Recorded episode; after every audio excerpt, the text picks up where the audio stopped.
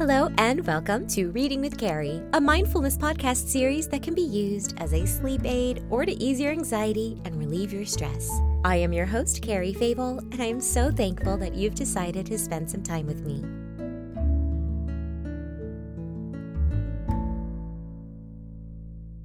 This story is a little different, but I wanted to change it up a little.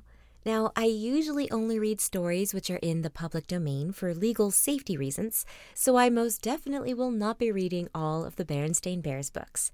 However, I thought it might be fun to sneak one in since I personally grew up with the Berenstain Bears a bit. I never watched the TV show, but I did own quite a few of their books. Since this story is clearly about being greedy, let's do the gratitude mindfulness exercise today. Close your eyes and just focus on breathing for a moment. Don't change the pace forcefully, just notate the process within. Inhale and exhale. Try to gently encourage your breathing to slow a bit. Perhaps internally count to 4. And let your breath rest within your lungs for a beat. And then let the breath back out on a count of 4, resting with your lungs empty for just a beat as well. Now let's focus a bit on our mind. We're going to think of 3 things you should be grateful for. You may be in a difficult situation or time in your life right now, and so this question may be hard to answer. That's okay. You can be grateful for small things, like the air you breathe and the water you drink. Or you could name something on a massive scale. Maybe you just graduated or got a new job. That's good too. Just try to answer the question, if you could, what would you be grateful for right now? Or what do you hold in your heart? Focus on just one of these 3 things for now. Focus and be truly grateful in this moment. Think whatever it is in your mind. Metaphorically embrace this thing for which you are grateful. Now move your attention to the 2nd thing you are grateful for, the 2nd item you hold in your heart. Again, it can be very simple, like your favorite beverage, or perhaps a pet or even an item you own. Right now, be truly grateful for that thing. Think about what it brings to your life and thank it internally. And now move on to the 3rd thing for which you are grateful. It doesn't have to be something physical. It could be a concept or an idea, perhaps an activity you enjoy doing, or a blessing you feel you have in your life. Focus on this item and be truly grateful in this moment. Really see it in your mind and feel the joy it brings you. Slowly bring your focus back to your breath once more. Just sit with the rhythm for a moment without adjusting it in any way. And when you're ready, open your eyes and notice 2 things in the room that you haven't noticed before or haven't paid attention to in a while. Look around and notate the 1st item. Really see it. Name that item and review it. Now find the 2nd item and focus your attention on it for a moment. Name this item as well and look it over. Great job! You've completed the exercise. I like to take a nice, long, slow sigh, and I invite you to do so as well. If you need to, you can sit a bit more with your natural breathing rhythm. Stop when you feel ready. And now here's the story. The Berenstain Bears Get the Gimmies by Stan and Jan Berenstain. When a cub's behavior takes a turn for the worst, it's hard for parents to know what to do first. Of course, the members of the Bear family, who lived in the big tree house down a sunny dirt road in Bear Country, loved each other. They loved each other very much. Brother and Sister Bear loved their Mama and Papa. Naturally, Mama and Papa Bear loved their cubs. And of course, they were nice to them, as nice as they could be. But sometimes, they were a little too nice. Sometimes the cubs got too many treats, too many toys and too many rides on the bucking duck at the mall. Maybe that's why Brother and Sister Bear got the gimmies. Or maybe it was because there were treats, toys, and fun things to do wherever they looked. At the supermarket, at the mall, on TV, and just about every which where. Maybe that was why they began making a fuss to get what they wanted, especially at the supermarket checkout, where there were always stacks and stacks of candy and other goodies. "Now cubs," Mama Bear said as the family got into the checkout line, and she saw that big old gimme gleam in their eyes. "We can't have a big fuss every time we pass candy. I simply won't stand for it." "But, Mama," whined Sister, "they have gummy gumballs, my favorite."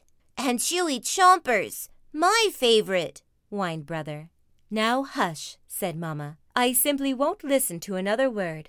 And that's when Papa Bear smiled and said, "Now, Mama, you're only young once," and handed the cubs their favorite treats. "It's only too true," said Mama, as they were leaving the supermarket, "that you're only young once. But that's all the more reason to learn proper behavior while you're still young. And I certainly think—" "Look, look!" shouted Sister. "A new ride!" "Hey, a bucking frog!" shouted Brother. "That looks even better than the bucking duck. May we ride it, please? May we? May we? Please?" Now, Papa had just bought them treats, and he thought that was enough for one day. But the cubs made such a fuss that he sighed, dug into his pocket, and put some money in the slot. Papa looked at Mama and shrugged. "Cubs will be cubs," he said.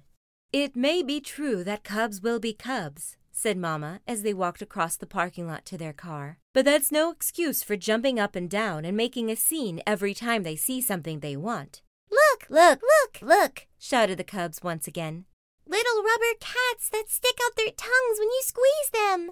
"Cubs," said Mama, "that will be quite enough. I don't want to hear another word." "Oh, please," they shouted. "May we have them? Please, please, please, please." Papa decided it was time to put a stop to all the fussing. "Stop that fussing," he said in his loudest Papa Bear voice. But they were making such a commotion they didn't even hear him. Sister was jumping up and down so hard that she fell over backward and started kicking her feet in the air. "Please, please, please, please," shouted the cubs so loudly that the whole parking lot took notice. "Ugh," said embarrassed Papa to the toy seller. "Two of those rubber pussycats, please."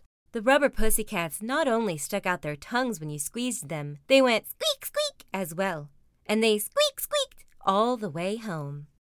Mama was quite annoyed by the time they got back to the treehouse. But Papa was so angry he could hardly speak. It wasn't until the cubs had gone about their business and Mama had made a pot of tea that Papa's voice came back loud and clear. "Of all the outrageous, disgraceful, embarrassing behavior I have ever seen," he roared, "that selfish, greedy performance by our cubs was the worst. Brother and Sister have the worst case of the galloping, greedy gimmies I've ever seen." "Yes," said Mama, calmly sipping her tea. "But have you ever stopped to think about why they have the gimmies? Perhaps their greedy behavior isn't all their fault. Perhaps it's partly our fault for giving in every time they make a fuss." Papa listened quietly. "Perhaps so," he said. "It's up to us," she continued, "to explain things to them, to help them understand why it's important not to be greedy." Then Papa called the cubs in for a talking to. He told them why it wasn't a good idea to be selfish and greedy and want everything in sight. "Selfish, greedy cubs," he explained, "can never be happy, because you just can't have everything you want all the time. Life isn't like that. Do you understand?" "Oh, yes, Papa, we understand," they said. He talked to them about counting their blessings, which meant enjoying the things they had instead of forever wanting more and more and more.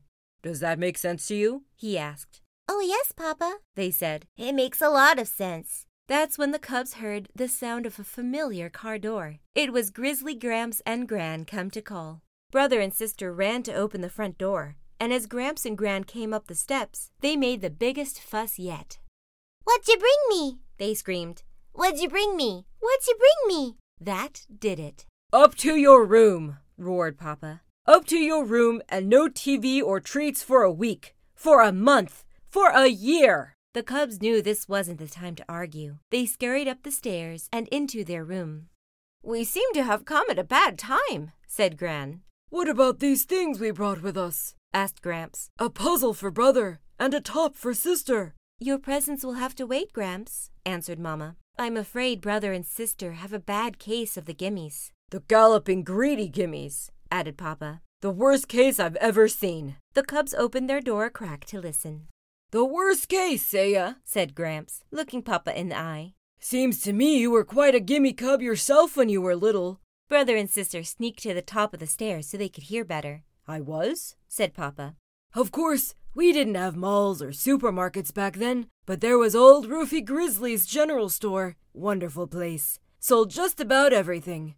Honey cake, licorice sticks, molasses apples, and all sorts of toys and novelties. And did you ever have the gimmies? Did you ever? You wanted everything in sight. Downright embarrassing. Why, it got so bad, we couldn't go there anymore." "So we worked out a deal," said Gran. "When it came time for a trip to the general store, we had you decide on a treat ahead of time. It could be a sweet, a toy, or a book, and that was it for the day." "Right," said Gramps. "And if you came down with the gimmies, we went right home, and you got nothing." "That sounds like a pretty good plan to me," said Mama. "Me too," said Papa. The cubs tiptoed back to their room. It sounded okay to them, too. The next time the Bear family went to the supermarket, they tried the Gramps and Gran plan, and it worked. Brother decided he would get a book about dinosaurs, and Sister wanted a new box of crayons. Mama and Papa were very proud when the cubs passed the candy rack without so much as a peep. Brother and Sister were pretty proud of themselves, too. But then they heard it, the familiar sound of a cub with a bad case of the gimmies. The kicking, screaming cub was just behind them in the checkout line. You never heard such a fuss. "What outrageous, disgraceful, embarrassing behavior," said Sister. "May we leave?" "Yeah," said Brother. "Let's get out of here." And that's how Brother and Sister Bear got rid of a pretty bad case of the galloping, greedy gimmies. Once again, the moral is very clear. Be thankful for what you have, and don't be greedy for what you don't. Let's hear what the Dalai Lama has to say about greed. The interesting thing about greed is that although the underlying motive is to seek satisfaction, even after obtaining what you want, you're still not satisfied. It's this endless, nagging desire for more that leads to trouble. On the other hand, if you're truly contented, it doesn't matter whether you get what you want or not. Either way, you remain content. It connects to the age-old saying that money can't buy you happiness. My friends and I always joke by responding, "Yeah, but it sure makes life easier." But I don't think the saying is really intended for life's basic needs. We need food, clothes, and shelter. Our society requires money to purchase these needs. Therefore, we do in fact need money. But rather than focus on what we need, I think we need to consider the things we want. Is collecting shoes your hobby, or are you replacing something you're missing in your life with a buying obsession? We should reflect on a regular basis on what we do and why we do the things we do. Are we trying to cover up a hurt? Ignore a pain? Greed does not only come in the form of things. Gluttony is greed over food. Lust is a greed over earthly pleasures. Ask yourself, are you living the life you want? And if the answer is no, what are some simple things you can change today to redirect your life on the right path? Thank you for listening. I welcome you back anytime you may need to hear a comforting voice or a familiar bedtime story.